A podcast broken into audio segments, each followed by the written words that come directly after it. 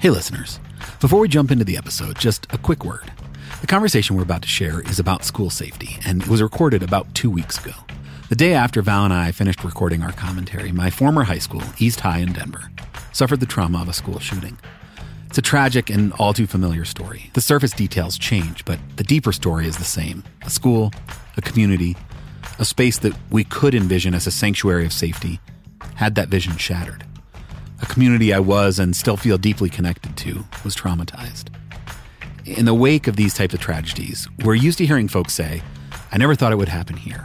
Not my school, not my neighborhood, not my community, not my kid. But if we're being honest with ourselves, I think it's really hard to justify that shock. When we look at the prevalence of these events, in many ways, it's a question of when, not if. In fact, as I was preparing this little addendum to this episode, the Covenant School in Nashville was yet another victim.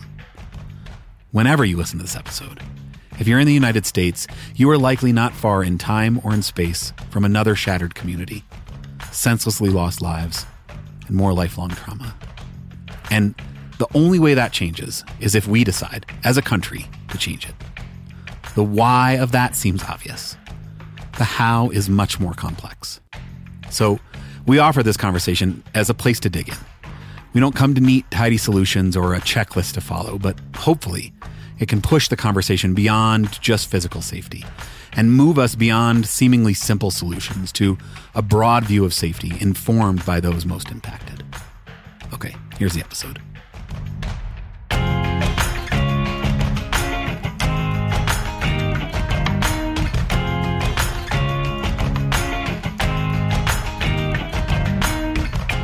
Welcome to the Integrated Schools Podcast. I'm Andrew White Dad from Denver. And I'm Val, a black mom from North Carolina. And this is School Safety More Than One Dimension. Hmm. So I will say that when I hear the topic school safety, I'm immediately imagining gun violence, right? We know right. that it is unfortunately all too rampant, that many young people and their caregivers have had to grapple with what it means to go to school and possibly be a victim of gun violence. It's awful. It's scary. I don't think any of us feel okay with it, but our title leads me to believe there's something more that we're talking about today.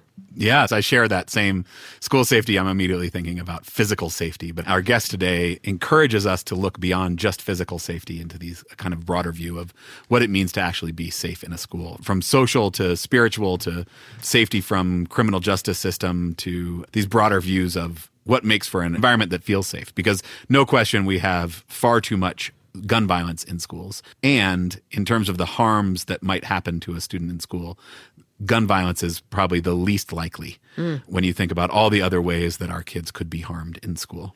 Yeah, I connect with that because although immediately when we talk about school safety, I might think of gun violence, it's easy to recognize the different ways in which our children can be harmed in school, right? Through curriculum, through other policies, through peer to peer interactions or teacher to student interactions, right? There's lots of opportunity to be harmed in school. Yeah, and I think that broader definition of what it means to be safe in a school is why I'm so excited to bring our guest today on, Dr. Meg Caven. She's a white educational researcher and has been thinking about school safety and writing about school safety. And actually, I think you came across an article she wrote about school safety, which is how this podcast came to be in the first place, right? Yeah, absolutely. I was reading the article and I was like, I I want to hear more from this woman because immediately she expanded my mind about school safety and was very honest in naming race as part of things that we have to consider when we're defining safe spaces for young people really excited to share her perspective. I think she brings a focus on the, the, goal of education that is beyond just academic achievement, right? That's like a tool for democracy, that's a, a tool for creating whole people. And so, you know, I find that both so inspiring, but also not surprising that then she takes like a really strong equity focus in her work. And so, looking at school safety and the ways that we go about trying to achieve that with a real eye towards what are the like equity impacts of the approaches we take. Yeah, and I I think it's really important for us on this podcast to have the conversation because we would be lying to ourselves and the audience would be lying to themselves if they didn't associate possibly integrating a global majority school with issues of wondering about their child's safety. Yes. Right. And so naming that, putting that out there about what we think we know about safety, what we understand about it, and kind of grappling with our ideas about it is really important. Yeah, yeah, for sure. That's like uh, a, reason that white and privileged folks will give all the time for not enrolling in their neighborhood school, for not enrolling in the global majority school down the block, is concerns about safety. And I think, yeah, she she brings a great clarity to it, and I think it's on on us to also keep that at the forefront of our minds. That when we talk about safety, there are safety issues in all schools. There are ways that mm-hmm. all schools can be harmful to kids, and we tend to associate, particularly those physical manifestations of lack of safety, with black and brown schools, and and I think the data doesn't really back that up. That's right. I'm looking forward to this conversation. All right, let's take a listen.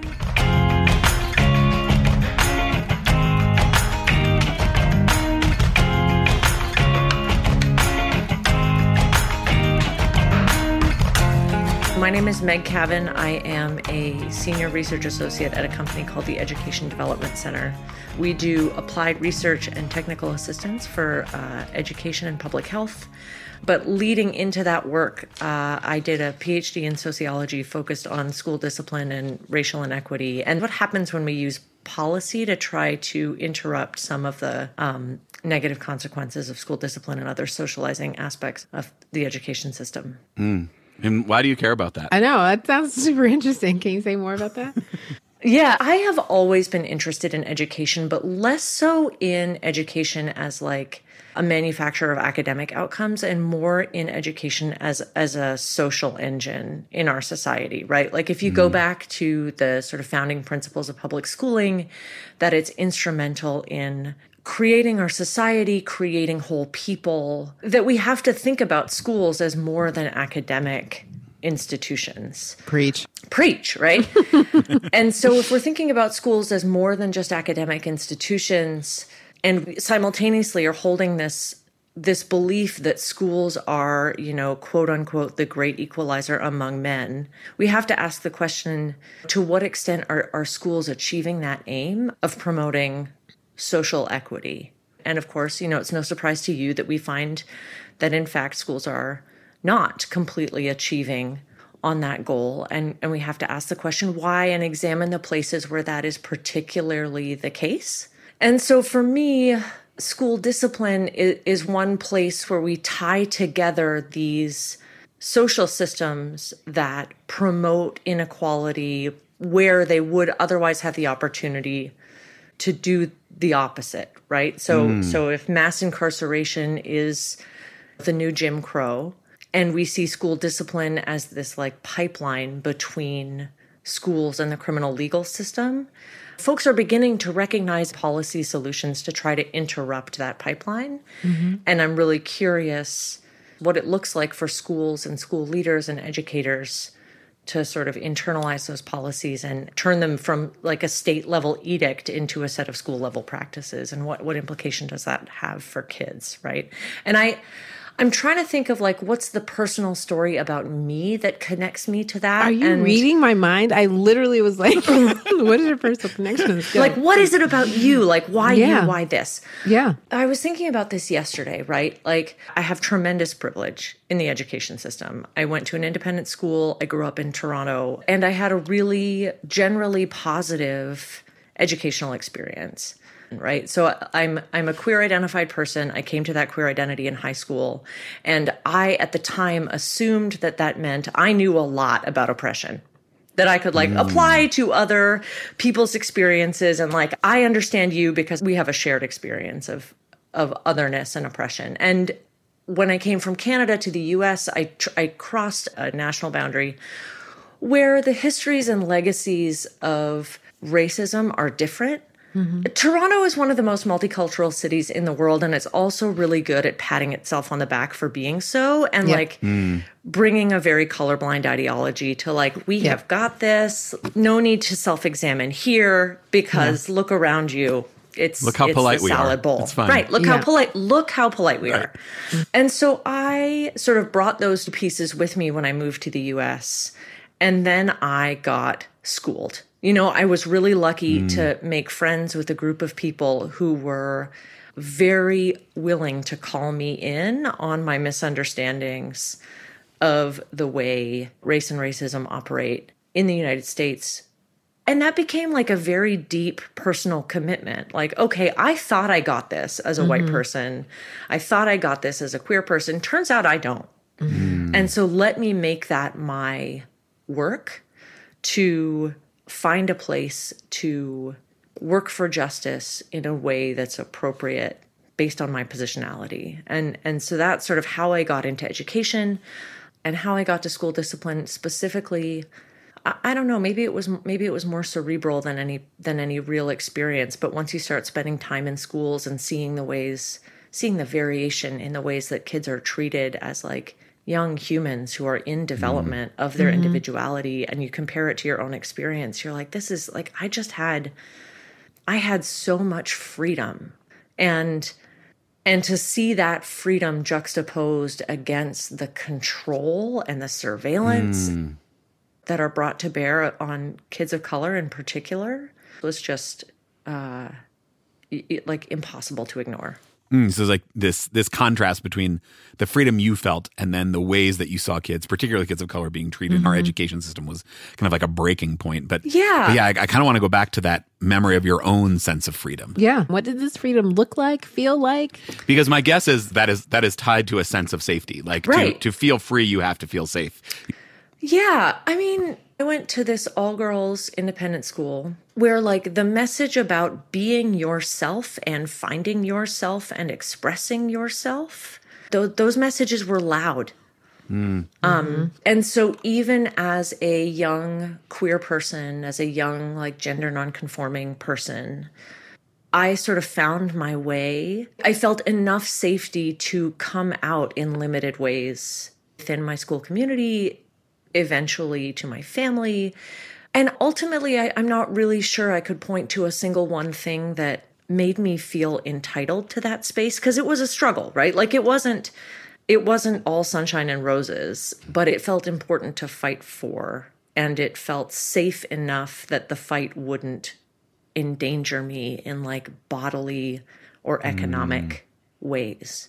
And then you know it's it's like impossible not to acknowledge whiteness, right? Like not saying anything that anyone doesn't already know that there's just immeasurable privilege that my white body is granted in a social system to to sort of push boundaries in ways that other people don't have when you're a person of color. Mm-hmm. Right. Yeah, so this this link between uh, freedom and safety feels really really powerful to me, and mm-hmm. and and certainly pushes beyond this idea of just like physical safety, which is part part of what you have studied in our current school context. Can you talk us through that that link a little more and kind of this like broader definition of safety that you use? Yeah, I think for me, my entry into school safety came through one particular door, which is like in the popular imagination, when we start to think about school safety, we're talking often about managing the risks around gun violence in schools, right? Yep. And people's answers mm-hmm. to how do we manage the risk around gun violence in schools invariably start to look a lot like an arms race, right? Like we have got to manage the risk of gun violence in schools with police, with metal detectors, mm-hmm. with threat assessment protocols, even, you know, arming teachers, right? And those those solutions sound good because they kind of match the intensity of school shootings in their tenor, right? Like mm-hmm. th- there's no arguing with mm. the fact that mm-hmm. gun violence in schools is like tragic and harrowing and absolutely gut wrenching and extreme and extreme and so it feels like it must right. call for extreme measures because it is such a like an, ex, an extreme problem exactly exactly. And so that that conversation begins to take shape in the public domain. And immediately for me i hear this sort of list of interventions that we should put into play to increase the safety of our schools right? It's like mm-hmm.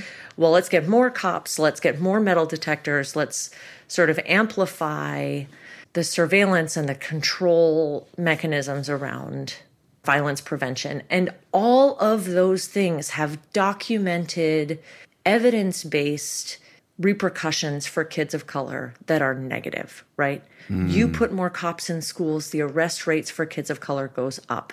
You arrest kids of color, their health outcomes go down, their educational outcomes go down, you've linked them to the criminal legal system, you're immediately, in an effort to increase school safety, you have also made schools less equitable, more racially unjust mm. for the majority of public school system, students in the country, right?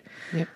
And so for me, I'm interested in interrupting the conversation about school safety that that is is so one-dimensional around gun violence, right? That is a critically important aspect of protecting young people.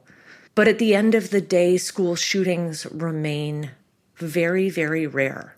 And there right. are so many other features of schools that are associated with safety for the kids who are in them. And mm-hmm. so not only do we need to be really thoughtful about the ways that we promote safety and reduce the risk of violence in schools so that kids are not exposed to interventions with these unintended consequences that are racially inequitable, but I think we need to have a more expansive view of what it means to have a safe school.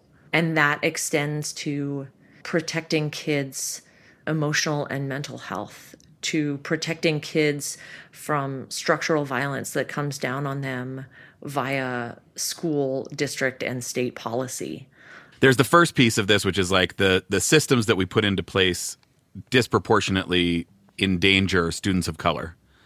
But I think there's another piece of this, which is like if you actually start thinking about the whole kid needing to feel safe, mm. that these systems that we put in place also damage that for all kids. Sure. And so, like if you're if, if you're invested in creating a school community where everybody feels a sense of belonging, where everybody feels a sense of ownership over the community, that these measures that we take are working counter to that. Right. That metal detectors, right. that that police and schools are working counter to this sense of community, and that leads to the things that are much more likely to actually impact your kid's safety, which is bullying bullying, which is you know fights in hallways, which is these other these other things that are my guess would be, and I don't know, maybe maybe the data backs this up. It's not my my suspicion is that those things are amplified when you create this kind of surveillance system, when you create this expectation of of violence, when you create these measures that are designed for safety. That maybe you are actually amplifying the things that are more likely to actually cause yeah. you know impacts on safety. Yeah and it, and in truth andrew like i don't feel like the the sort of causal explanations there are really strong in any given direction right? You know the data typically show that like when police are in schools more incidents are reported is that because there are more incidents because there are mm. police? Is that because police are brought into schools where there are more incidents at baseline? Um, right. Regardless, I think that the kinds of things you're talking about, right? Bullying, physical or other types of altercations, like th- those are those are culture issues in schools. Like th- that's mm. about relationship. It's about community. It's about culture. It is. It's not about surveillance and control. Mm. And by culture, I guess you mean just like the way that a school community interacts with itself. Yep. That the way we might talk about like school climate or something. Yeah, it's the same conversation I feel like we have on the community level when we talk about whether or not police are the right people to solve mm-hmm. social problems around mm-hmm. uh, poverty, homelessness, community instability, and other sorts of ways, right? Mental health crises. I talked to a lot of people who are like, you know, the SRO in my school, the school resource officer in my school was the only person I could talk to because he or she came from my neighborhood. He or she came from my community. Right. They were the only Spanish speaking person, the only person of color in my community. And I, like, I've got time for that all day. I think it's incredibly important to have those kinds of adults, those kinds of caring adults in the building. Do they have to be cops? Right. Right there's no reason why why that person who's the person that that a child can connect to is also a person who has the power to arrest that child mm. who like carries a set of handcuffs around a school building. But if our policies are only focused on removing SROs from schools without putting something else to fill that role. I mean, I think something that you wrote was more about, you know, uh, suspensions and expulsions, but the same sort of idea applies. Limiting exclusionary disciplines is imperative, but violence must not be left unchecked.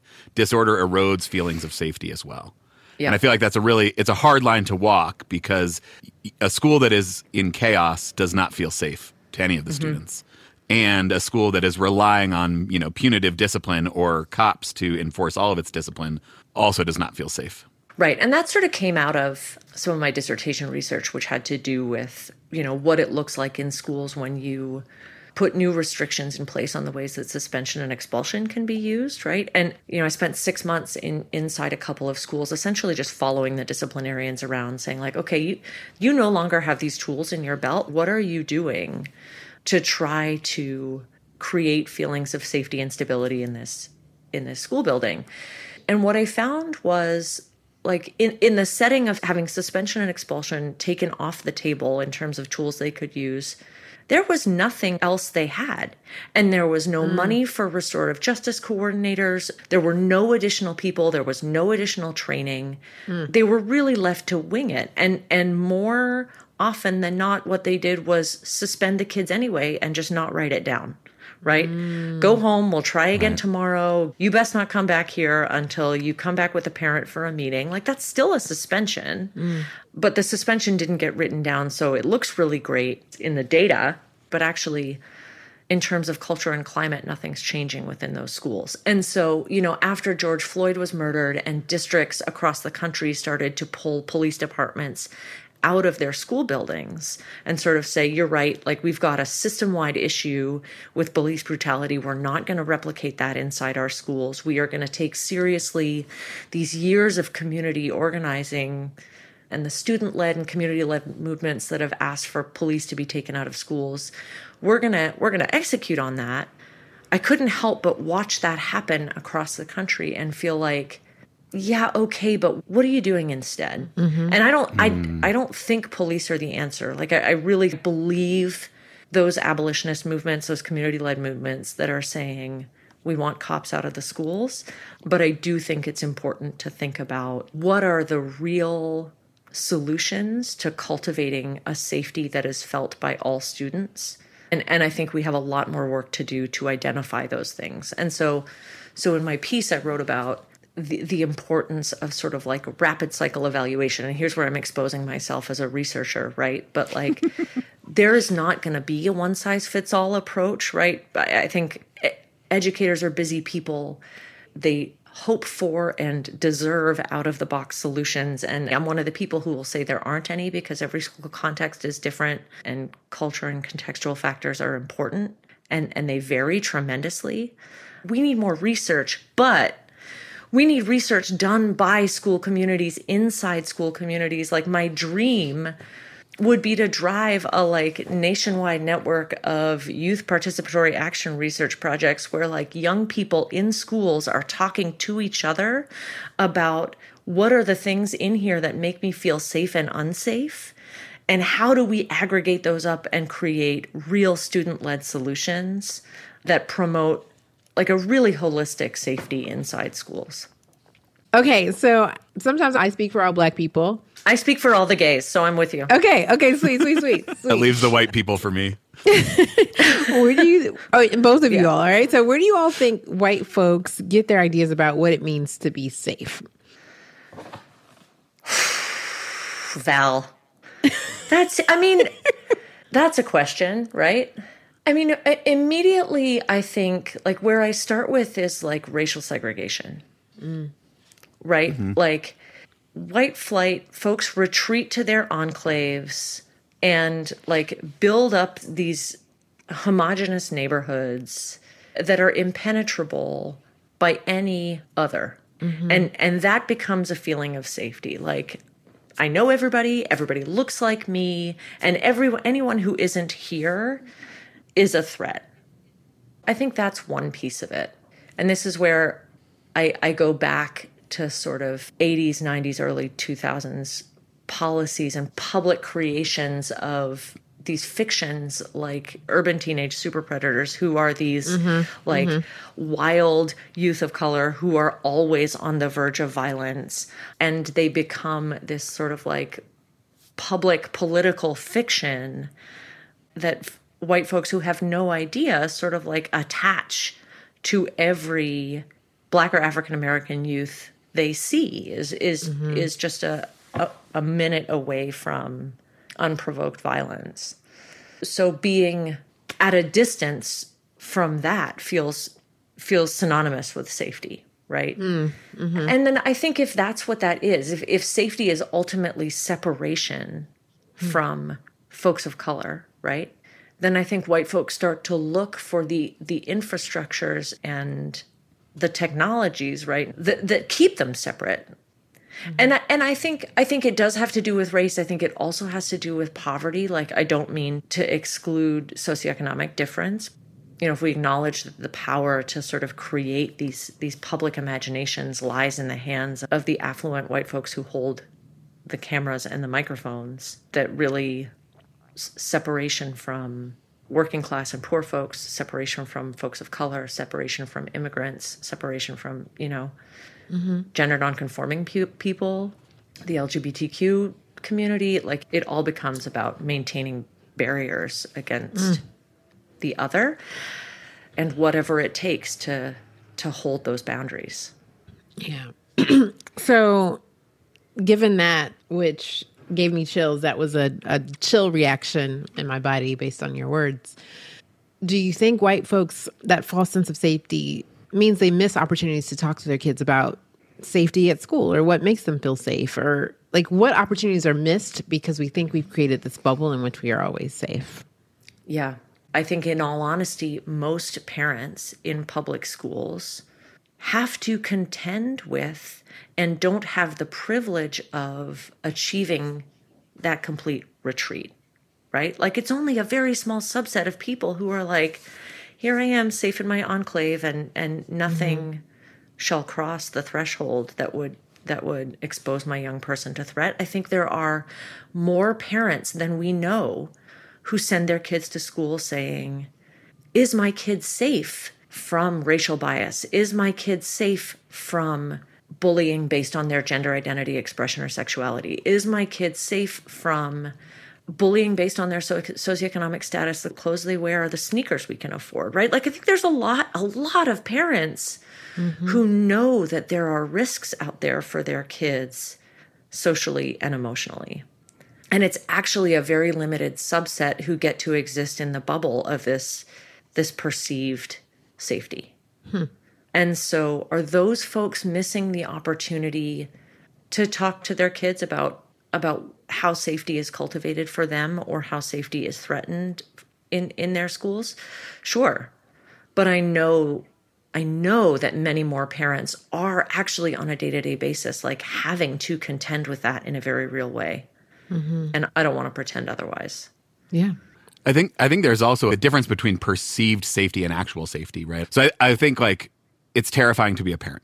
right? You have these little people. You want them to to thrive. You want them to be safe. And so it's like well what you uh i don't know what to look for. And then there's this like n- nice neat narrative for white parents which is you need to keep your kid around white kids right? Like that the answer to safety is to move to a quote unquote safe neighborhood with quote unquote good schools. And what does that mean? That means a white neighborhood with white schools right? So that that narrative that smog you know to quote beverly daniel tatum that's like that's everywhere. Mm-hmm. we just like breathe that and recreate that all the time. And so it sort of sinks in as this like idea to like channel the understandable terror of being a parent into this thing that seems a little more controllable. Because here's this system that says, well, you know, if you just make enough money, or if you just call the right admissions person, or if you just, you know, make the system bend to your will in just the right way, then you can solve for this safety thing and you feel like you've done it but but I don't think that those spaces that we then create, those all white spaces, I mean, school shootings are rare.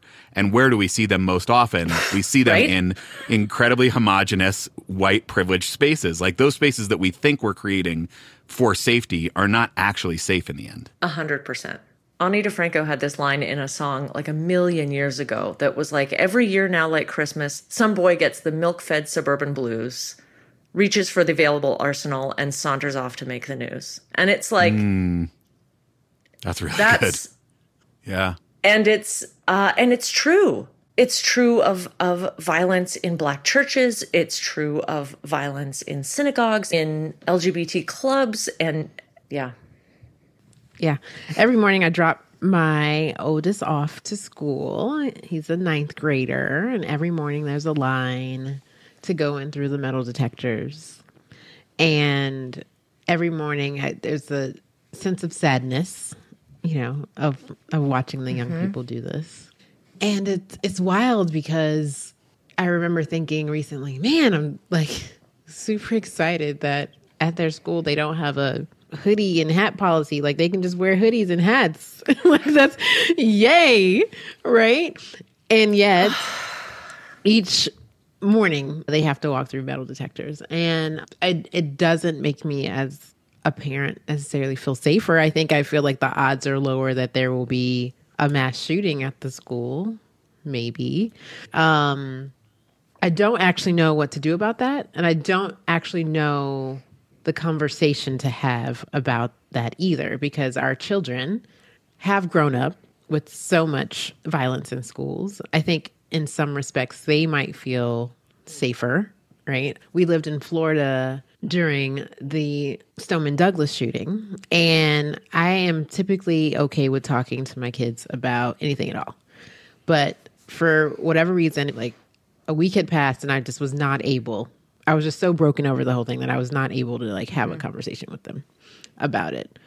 And my youngest came home and she was like, Today we had a Alice drill because there was a, a shooting at a school and they used, uh, you know, AR 15. And she knew like all of the details that had happened. And I just remember feeling so so broken about the ways in which our our young people are having to experience school and in so many different ways because we're not even talking about curriculum violence right? Like i've had Right. to have parent conferences saying like this book Right. is extra racist. We're not going to read this as a class right? So i'm also having to stand in in that way as well. And i don't know it's just a rant. I knew you would hear me so thank you for yeah listening. no i mean it's no i'm i'm with you right? Like it's hard to hold space for both right? Like school shootings are are these like devastating ruptures that absolutely eviscerate our belief that that schools can be a sanctuary for kids. Mm-hmm. And they are so infrequent relative to the daily acts of violence that occur within schools that don't leave a bruise that we can see. Right? And i think i think curricular violence is one right I, i'm like really conscious about not wanting to center queerness in this space but we're definitely in a moment where violence against trans youth mm-hmm. is playing out in ways that like really tie the hands of educators who more often than not want to do right by their kids but Right. but they are put at tremendous risk by these policies that are coming down in, in states across the country, restricting the ways that educators can acknowledge and, and validate young people's gender identities and whole selves. And that that access to that kind of validation and support is a tremendous protection for those kids mm-hmm. For mm-hmm. trans kids in particular against the risk of suicide and depression and other mental health. Like it really matters. It really matters that Right. schools be spaces that kids can safely be their complete selves. And that that is true of gender identity. It's also true of racial identity, right? And Right. and when you think about like you know, school dress codes are still dealing with bullshit about hair. Mm-hmm. You know, and like, how is that mm-hmm. still a thing where kids of color are spending time in the disciplinary system inside their schools because of because of their hair, their natural hair that grows out of their head their natural hair, Yeah. right? And so, if we know, if we know that kids' safety measured by their mental health and their ability to keep on living in a world that is not always kind is placed at risk by policies and relationships where their authenticity is invalidated, like, how can we stand behind for a single second any action uh, or restriction on that authenticity? And so I think going back to your original question of like, what did it mean for me to feel safe? Mm-hmm. What did it feel like for me to feel safe as a young person in my school? It was that, right? It mm. I was a weird kid. You know, even even before I sort of found language around my queer identity, I was I was weird. And that weirdness was celebrated. Mm. Mm-hmm. I mean, that to me is such a compelling, you, you know, the, the argument on the other side of creating spaces for representation, of creating, you know, a space where kids can see their own identity reflected, can feel like that's an acceptable thing. The argument on the other side is that is that white cis kids might feel a little bit uncomfortable. And and you know, when you pair that against like the likelihood of my ability to thrive, to continue to live on one hand, and this like s- slight discomfort on the other hand, it's like how yeah, how can we still be having this argument? How can we be having this argument? Yep. Yeah. My my 4-year-old son, he's not 4 anymore. He turned 5 this week. Requested for his birthday a zombie costume and an Elsa costume. And and yesterday he wore his Elsa earrings to school. He just clipped them on his ears and he wore his little Elsa earrings to school. That's and amazing. like from from down the block, his teacher was like, "Are you wearing earrings? You look fabulous." Like the, the the celebration of that and that I knew enough about his school and knew enough about the adults in his school to like not worry mm about mm. him for a minute in in that expression of himself felt feels a lot like safety and yeah. yeah. and whiteness. Can I talk to you about a similar experience that I had with my son at five? Um, like the teacher had said, he ran around a lot, and I remember, and thankfully he does not remember because I checked, and we were in the car, and I said, you know, you have to listen to what the teacher tells you to do because if you don't listen, you'll get labeled emotionally behavior disturbed and then you will be tracked forever. And like I have a five year old in the back seat who is like, what is happening? Right. mm-hmm. And I felt just so much pain at my reaction to that because it, it wasn't him and I shouldn't have right ever put that on him. He was a kid who was being five and running around the classroom. And in his defense, he's a multiple time national champion track athlete. so he, so he likes to, to run. He was practicing. oh shit! He, so was, he, he was just at practice, run, right? but but to imagine a school community like what you just described for your son for all children, what what a beautiful gift that would be for all children. And so, yeah, my heart breaks for parents who have to have conversations like mine and my heart rejoices when we find schools communities like your your son goes to so. I'm sorry you had to do that. Yeah it, like it just it shouldn't be that way. Mm-hmm. yeah. And that conversation i mean like i i know from the black parents in our school community that like they're having those conversations with their kids. Maybe not so much about the school but like definitely about the world beyond the school. Yeah right yeah, you you wrote turn turnkey solutions to thorny problems are a fallacy, which I love. Our listeners are used to coming to these episodes and not coming away with here is the thing that we should do.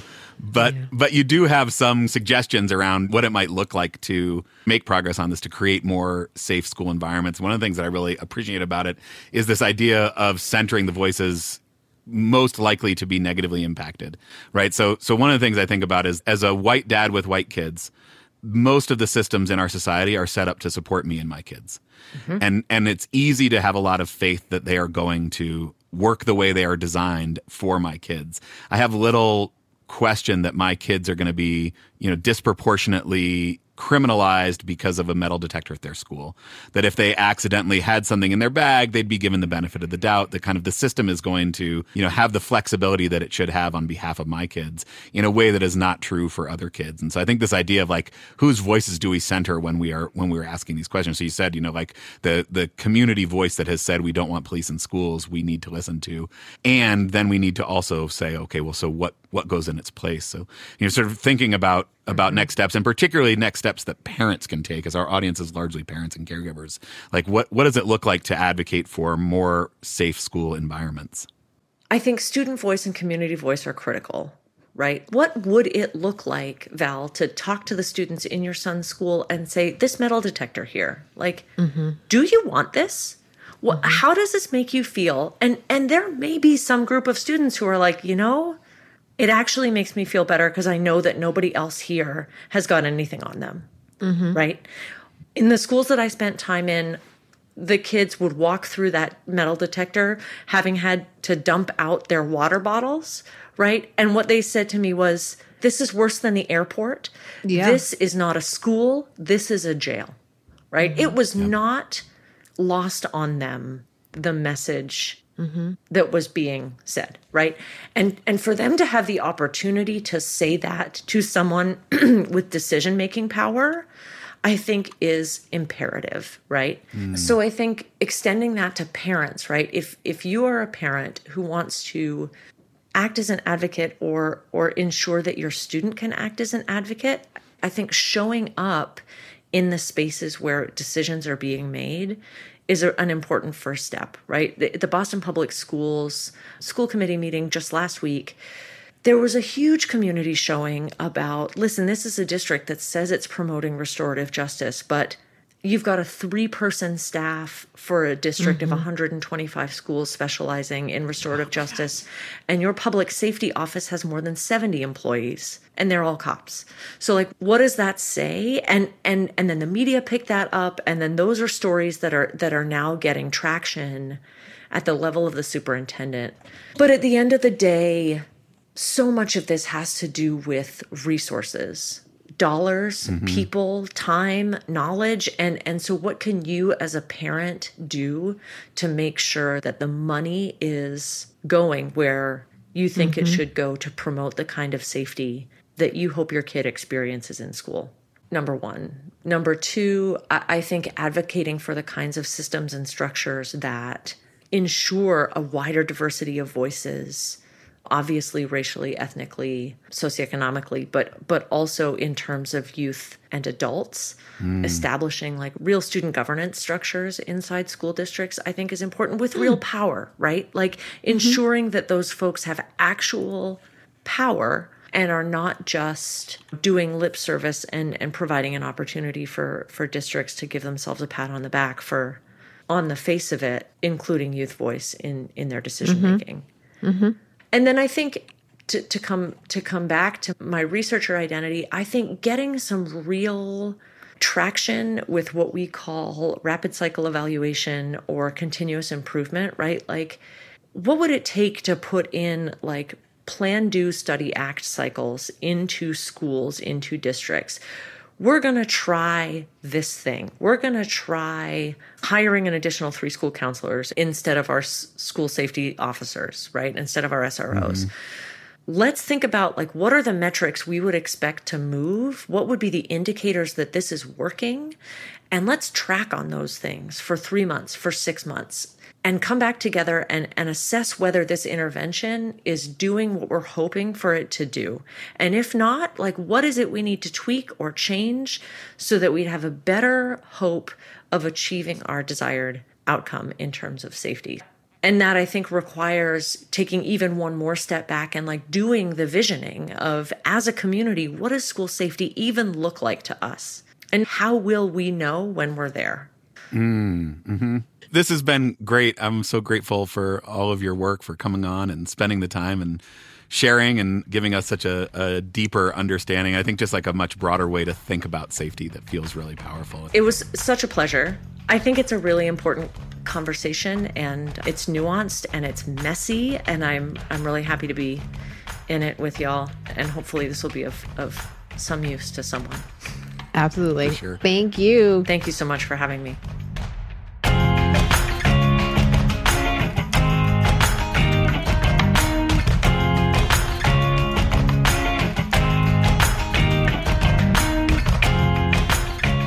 So, Val, what did you think? Yeah, I, I really appreciate Dr. Meg's bringing so much nuance to this conversation. You know, as a parent, and I talked about like metal detectors at my kid's school, and while I, I hate that that happens, there is some sense of security you feel and knowing that at least through that door, there aren't any weapons and at the same time it feels like what are we doing wrong that that mm-hmm. has to be part of what helps us feel safe and acknowledging that for some students and for some parents, that might be exactly what they need in right. order to feel comfortable with their young people at a school site.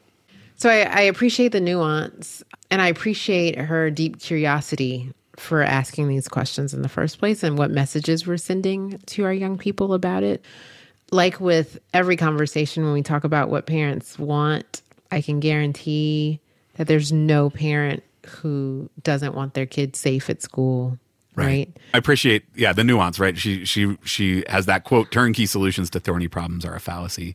Mm-hmm. I think so often we're like well what's the what's the answer to school safety? Mm-hmm. What's the thing that we are going to do? Is it more metal detectors? Is no. it more cops? Is it no. you know arming teachers? No. And it's none of those things and if there is any turnkey solution it is like we have to do the work on the ground with the community who is the most impacted and say what does it mean to be safe? What does it mean to feel safe? Mm. What does it mm. mean to to create an environment that makes you feel like you are safe and can you know engage in this project of democracy building engage in this project of education as a as a great equalizer. You know, I think one of the themes that she sort of touched on that that I've been knocking around since the conversation is this like link between freedom and safety. That mm-hmm. you know she mm-hmm. felt safe enough in her school mm-hmm. environment growing up to explore her her identity, to figure out who she was. There was like a degree of safety that was required mm-hmm. for her to mm-hmm. feel free enough to do that. And so, what does it look like to create schools that are actually incubating freedom? What does it look Ooh. like to create schools that are actually places where we are creating safety that allows kids to be free? Mm. You dropped the mic on that one.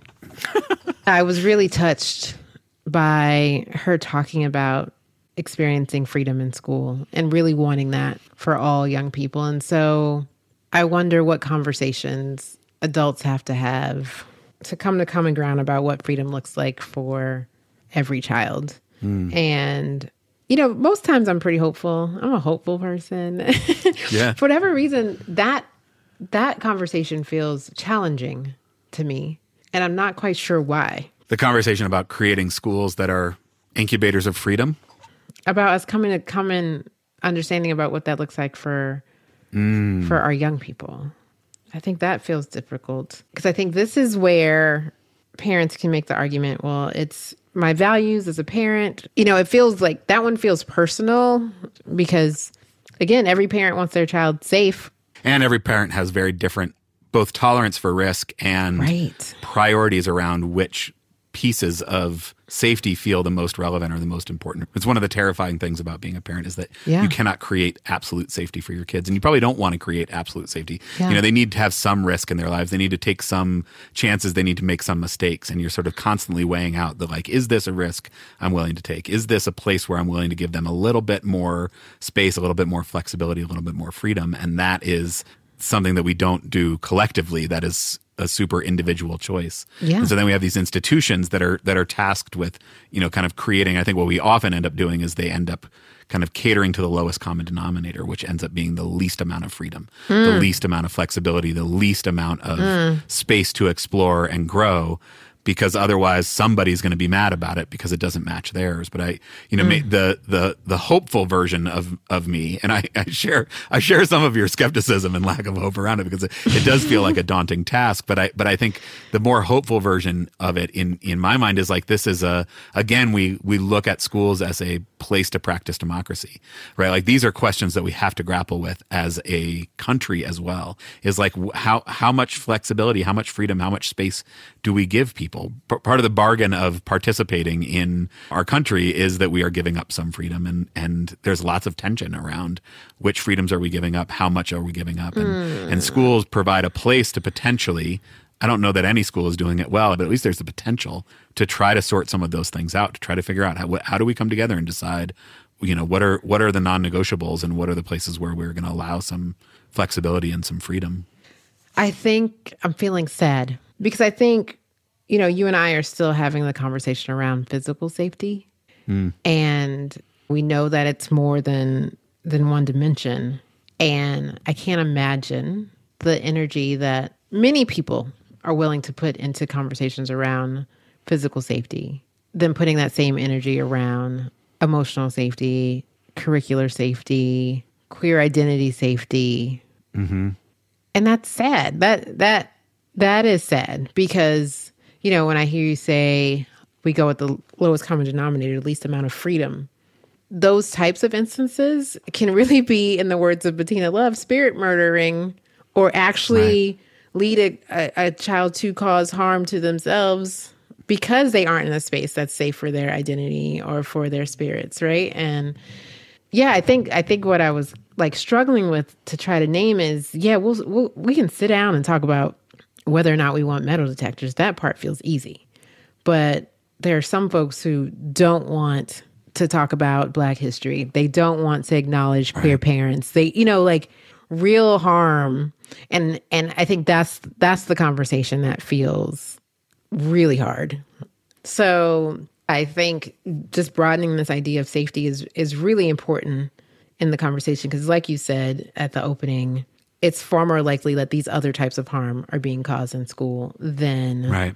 mass shootings, et cetera. And yet I saw something recently. There's a, a, company who's like creating a movable wall that like it's a like a hideaway wall where you close it and right. it's bulletproof and Right. What are we doing? Kevlar reinforced backpacks. What are we kids. doing? Right. What are we doing? Right. right? When once a kid gets into that school, you know, we we haven't thought about the the beauty and the freedom that Dr. Meg talked about that she experiences being able to be her full self. Right. Right. So when we talk about creating spaces of freedom, right. It's not just about how freely kids walk in the hallways or go to lunch or don't have to line up. There's so much more involved in that and it's not fair that only a subset of kids get to experience that. Right. And I appreciate that Dr. Meg kept coming back as well to like the power of whiteness in her own life. You know, mm-hmm. like the, the role that whiteness played in creating that safe space. Mm-hmm. It was not the only factor, but was certainly a factor in creating that space for her to explore. Mm-hmm. Yeah, I mean, you think about how much time and energy and for a company to design a hideaway wall that's bulletproof. What are we doing? That's like an immense amount of intellectual labor, of physical labor. What are we doing? But but you know, it's a response to mm. this very real, palpable fear that you know you see on the news what mm-hmm. happens in in a school and you say I, I could not live with that mm-hmm. we have to do something it is extreme we have to do something but like how do we create a society that views the far more often harm of a trans kid not being able to to be themselves, mm-hmm. of a black kid not seeing themselves in their curriculum, mm-hmm. of a Latinx kid not learning any Latinx history in school. Like, how do we look at those dangers and have the same level of outrage and have the same, you know, degree of of energy and activism to do something about that. Right. Because that's actually going to help far more kids than, you know, the one school that happens to get a bulletproof wall that then happens to what are we doing? be the victim in a school shooting. Right, right instead of being honest about that level of safety for all young people, you know, the discourse in our current moment is let's make sure kids with dominant identities are the ones who feel the safest still. Let's make sure right. we don't talk about race so that young white students right. don't feel bad. That is taking a broader view of safety, right? Mm. I mean, I think it's taking in the wrong direction. But the argument is my kid is not safe. My white kid is not safe if they are exposed to ideas of racism. My potentially cis kid is not safe if they are exposed to other versions of gender, other versions of sexuality, other versions of love, right? That is a call for a broader definition of safety. It's just yeah. who do we listen to in that? And this is, you know, one of the other things I just found so compelling about Dr. Meg. And her focus is like, you know, she very clearly says we have to listen to those who are the most impacted. We Absolutely. have to focus our research, we have to focus our you know attention on those who are the most impacted by the ways we think about safety. Yeah, you know these last two episodes, you got me in my feels, homie. um, Say more about your feels. Yeah, I'm, I'm, uh, is it just like a kind of hopelessness? Is it a like no, the tragedy no. of how many kids are are being harmed right in this moment? Yeah, yeah, it is tragic. It's tragic. It's it's something that we have the power to change. It's causing so much harm to the young folks that we have been chosen to usher in and support. Right. And young people are being used in this moment. Right. And their voices aren't being elevated. And even if they said, here's what I need my school to be, we are ignoring them. And that's that's that's tough for yeah. anyone who cares about young people, I imagine and in terms of like what that means for our audience you know and to connect to all of the episodes and everything that we talk about like as a white privileged parent attending a global majority school don't show up with your your idea of fear and safety and try to impose that on the school because of mm-hmm. your biases around how the world works right like being in real community with folks and understanding what it is that makes them feel safe and if we if we honestly work from the standpoint that no parent wants their kids to feel unsafe at school. And we center the voices of those who feel the least safe. Right. Then your kid will be safe. Mm, right. Your kid will be safe. Yeah. It's tragic. It's tragic. It's tragic because they're counting on us. Right. To get it right. To get it better. Yeah. To get it less wrong. Get it less wrong. How about that? That's yeah. that's a goal. that's a goal. That feels attainable. Yeah, less wrong, wrong, Less wrong. That yeah. does feel attainable. That does feel attainable. Yeah. Sorry, y'all. These are heavy topics.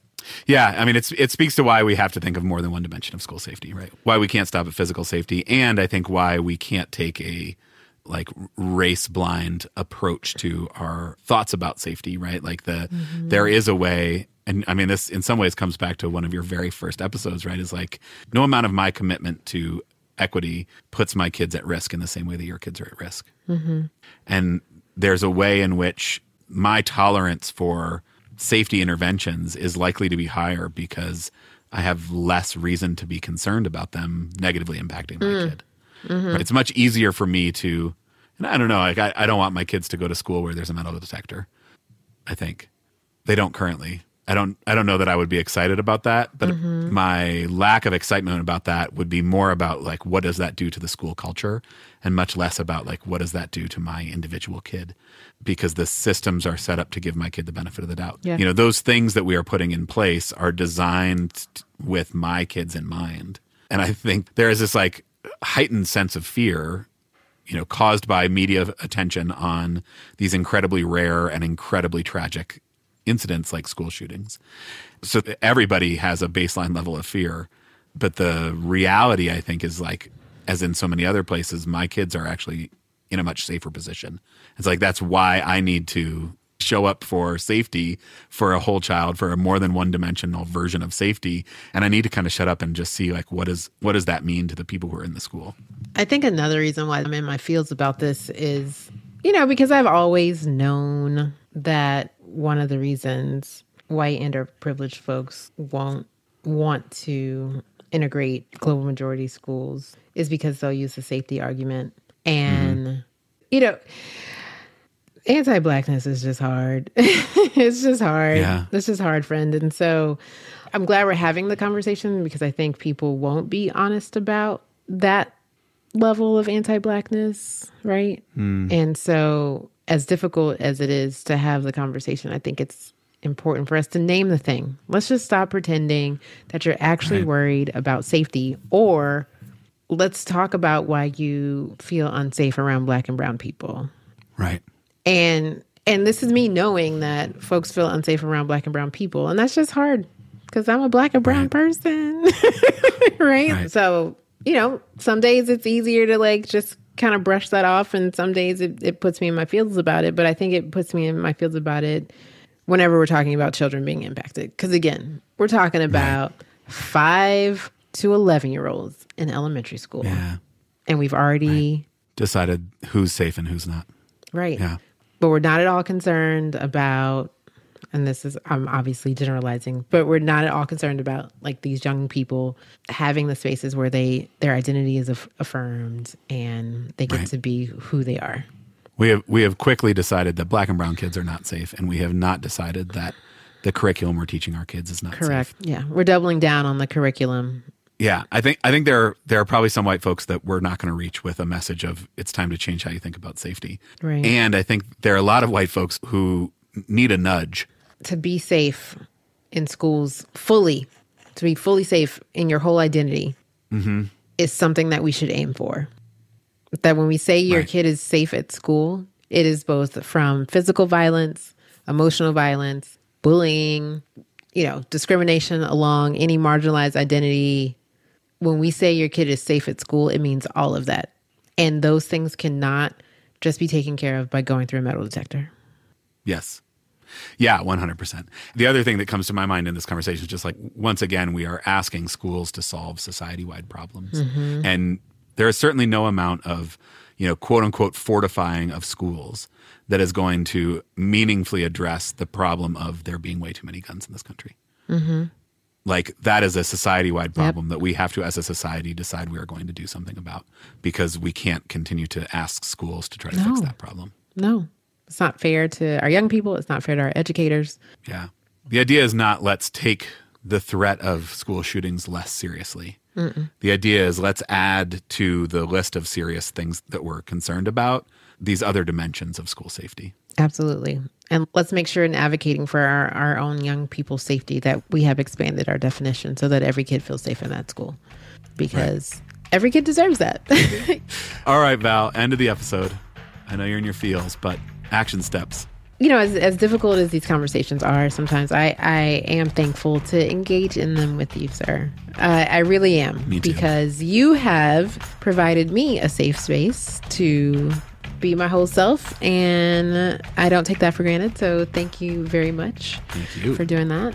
One action step that I think is important, and I think we started here today, is expanding our ideas of school safety. So, for sure, you know, we're about to have dinner now. I can go talk to my kids about like what is it, what does school safety mean to you?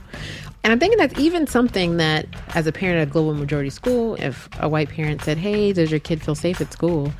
I would feel okay engaging in that conversation and being able to explain the more than one dimensional way in which my kid may not feel safe at school. So, right.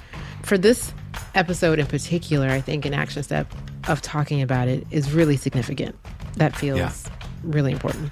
How about you? You know, I, I sort of see see it like a, a sort of twofold action steps. One one is for white and privileged parents not to opt out of a school because of the excuse of safety. Mm-hmm. To like recognize that all schools have the potential to cause harm and all schools have the potential to be places where kids can find safety and freedom to to be themselves. And I think the ways that we typically think about what makes a safe school are not great ways to judge whether mm. a school is actually fulfilling that mission or not. You know, mm-hmm. so don't use it as an excuse to opt out of a school. And then when you do show up in that school, you know, make sure that you're showing up for whole kid safety.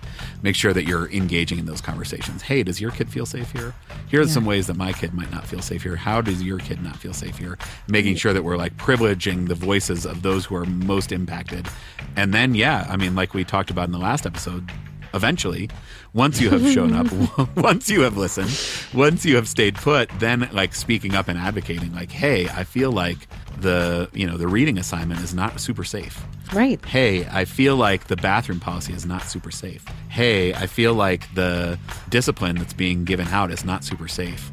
Because particularly the we talked about this about a bit last time as well, but the expectations that schools have for white parents.